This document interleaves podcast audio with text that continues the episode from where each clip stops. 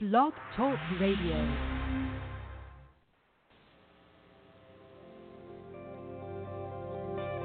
Welcome to Talk Business with Howard, where CEOs, presidents, and business owners go for practical advice and creative solutions to help business flow. And now, here's your host, the voice of business advice, Howard Lewinter. Hello and welcome to Talk Business with Howard. I am Howard Lewinter and I am always ready to talk business. Are you? As people, we don't give much thought to the logistics of things. If you're in the retail business, you have to plan well ahead of time, depending upon what season is. During the holiday seasons in December, you have to plan for the merchandise that you need, sometimes up to a year in advance.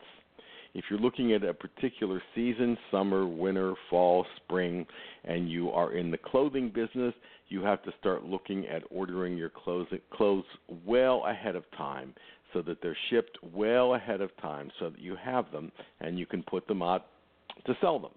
And if you don't do that and you wait to the last minute, then you just are going to miss the season. And if you miss the season of whatever season it happens to be, you miss the winter season, summer, spring, fall, you're going to have a terrible year, even if you are in a position where you stay in business because you didn't have the merchandise to sell.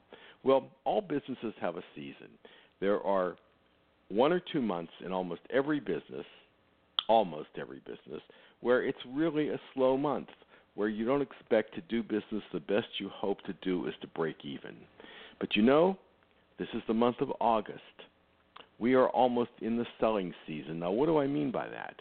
You aren't going to believe how quickly the month of August goes. Before you know it, it'll be after Labor Day, it'll be September. And you'll be saying to yourself, wow, I can't believe it's September. And when it becomes September, we don't have a lot of time to go out and prospect for new business.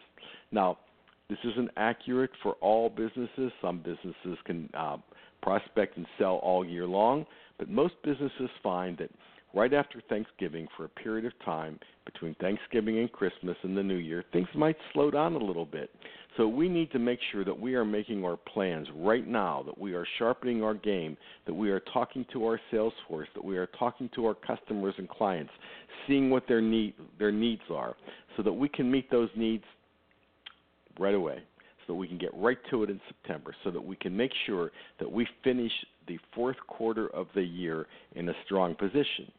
If we don't do that now, if we just sit back and wait thinking, well, we'll get to it in September, we'll ramp up in September, we'll take a look at what we should be doing, uh, we'll look at our numbers later as to where we are for the year, you're going to miss the fourth quarter of the year, and we don't want to do that.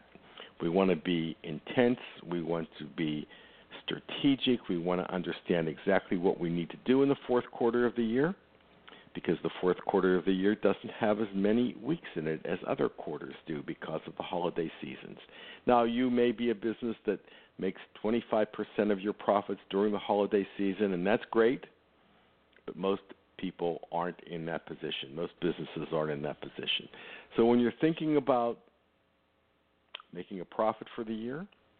Let's not put ourselves in a position where we don't have a strategic plan as to exactly what we need to do in the final quarter of the year to make sure that we are guarding our profits and that we are increasing them. Or if it wasn't a good year, how are we going to turn it around in the fourth quarter so that we show a profit on our profit and loss statement and in our bank account? This is Howard Lewinter, and of course, I always look forward to talking business with you.